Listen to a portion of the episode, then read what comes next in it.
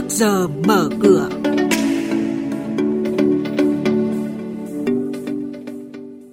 Thưa quý vị và các bạn, hơn 2.000 doanh nghiệp thành lập trong tuần đầu tiên năm 2021. Bước phát triển mới của thị trường chứng khoán Việt Nam. Nhận định diễn biến giao dịch tại Sở Giao dịch Hàng hóa Việt Nam là những nội dung đáng chú ý sẽ có trong trước giờ mở cửa sáng nay.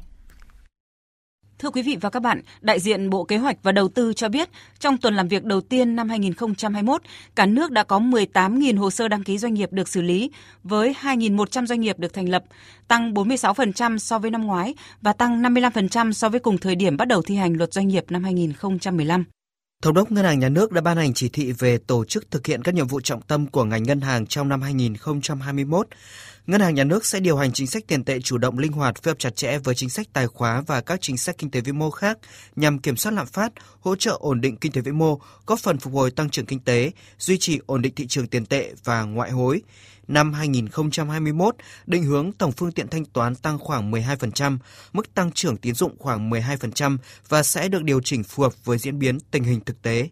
Năm 2020, dưới tác động tiêu cực của dịch COVID-19, xuất khẩu dệt may da dày đã bị thiệt hại hàng tỷ đô la Mỹ. Kim ngạch xuất khẩu toàn ngành dệt may năm ngoái giảm hơn 9% so với năm 2019. Tuy nhiên, đây vẫn là mức rất tích cực trong bối cảnh tổng cầu dệt may thế giới giảm đến 25%. Đối với ngành da dày, trong năm 2020, ngành này cũng phải đối mặt với nhiều khó khăn do tác động của dịch COVID-19. Trong năm 2021 này, Bộ Công Thương sẽ triển khai các chương trình xúc tiến thương mại, hỗ trợ thúc đẩy xuất khẩu, quảng bá sản phẩm, đa dạng hóa thị trường, tránh rủi ro, đồng thời đảm bảo được các yêu cầu về quy tắc xuất xứ.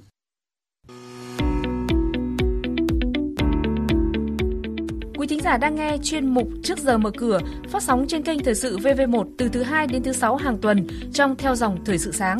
Diễn biến thị trường chứng khoán, Biến động giá hàng hóa được giao dịch liên thông với thế giới trên Sở Giao dịch Hàng hóa Việt Nam. nhận định phân tích sâu của các chuyên gia tài chính, cơ hội đầu tư được cập nhật nhanh trong trước giờ mở cửa.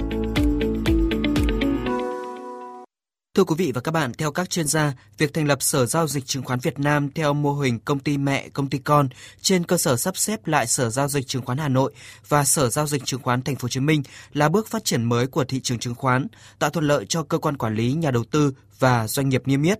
Sở Giao dịch Chứng khoán Việt Nam có trụ sở chính đặt tại Hà Nội, nắm giữ 100% vốn điều lệ Sở Giao dịch Chứng khoán Hà Nội và Sở Giao dịch Chứng khoán Thành phố Hồ Chí Minh. Về diễn biến trên thị trường chứng khoán, thưa quý vị và các bạn, dòng tiền mạnh vẫn không ngừng đổ vào thị trường.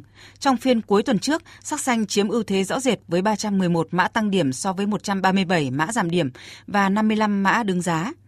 Với diễn biến như vậy, trong phiên giao dịch hôm nay, VN Index bắt đầu ở mức 1.167,69 điểm, HNX Index khởi động ở mức 217,4 điểm.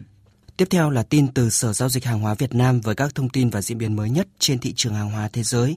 Mời quý vị và các bạn nghe những nhận định của bà Nguyễn Thị Minh Trang, chuyên gia phân tích thị trường của thành viên kinh doanh hữu nghị. Thưa bà, bà cho biết diễn biến nổi bật của thị trường nông sản trong tuần vừa rồi. Kết thúc tuần giao dịch vừa rồi thì giá ngô và nhóm sản phẩm đậu tương tiếp tục tăng mạnh, trái chiều với mức giảm nhẹ của lúa mì. Chỉ số MSV Index nông sản đã tăng 2,9%, qua đó cũng giúp chỉ số MSV Index tăng 2,91% lên mức 1.888,05 điểm. Đây là tuần tăng thứ tư liên tiếp của giá đậu tương và thứ năm liên tiếp đối với giá ngô, chủ yếu là vẫn do lo ngại về thời tiết khô hạn tại Nam Mỹ đang ảnh hưởng lớn đến mùa vụ của hai mặt hàng này. À, và bên cạnh đấy thì cuộc đình công kéo dài gần một tháng của công nhân Argentina cũng đã khiến cho chuỗi cung ứng nông sản trên toàn cầu bị tê liệt, hỗ trợ tích cực cho giá ngô và đậu tương trên sàn CBOT. Vâng, với những diễn biến như vậy thì nhà đầu tư cần lưu ý gì trong tuần này? Trong tuần này thì tác động lớn nhất tới thị trường nông sản sẽ là báo cáo cung cầu ngũ cốc tháng 1 sẽ được ở Bộ Nông nghiệp Hoa Kỳ phát hành vào 24 giờ đêm thứ ba ngày 12 tháng 1 tới đây. Dự đoán trước báo cáo của thị trường là Bộ Nông nghiệp sẽ tiếp tục giảm ước tính tồn kho ngô và đậu tương cuối niên vụ 2020-2021 của Mỹ. Ngoài ra thì sản lượng hai mặt hàng này của Brazil và Argentina cũng được dự đoán sẽ giảm so với báo cáo tháng 12 do tác động từ thời tiết bất lợi. Vì thế thì nhiều khả năng giá nông sản sẽ có biến động mạnh và tiếp tục duy trì xu hướng tăng hiện có sau khi báo cáo được công bố. Vâng, xin trân trọng cảm ơn bà với những phân tích vừa rồi.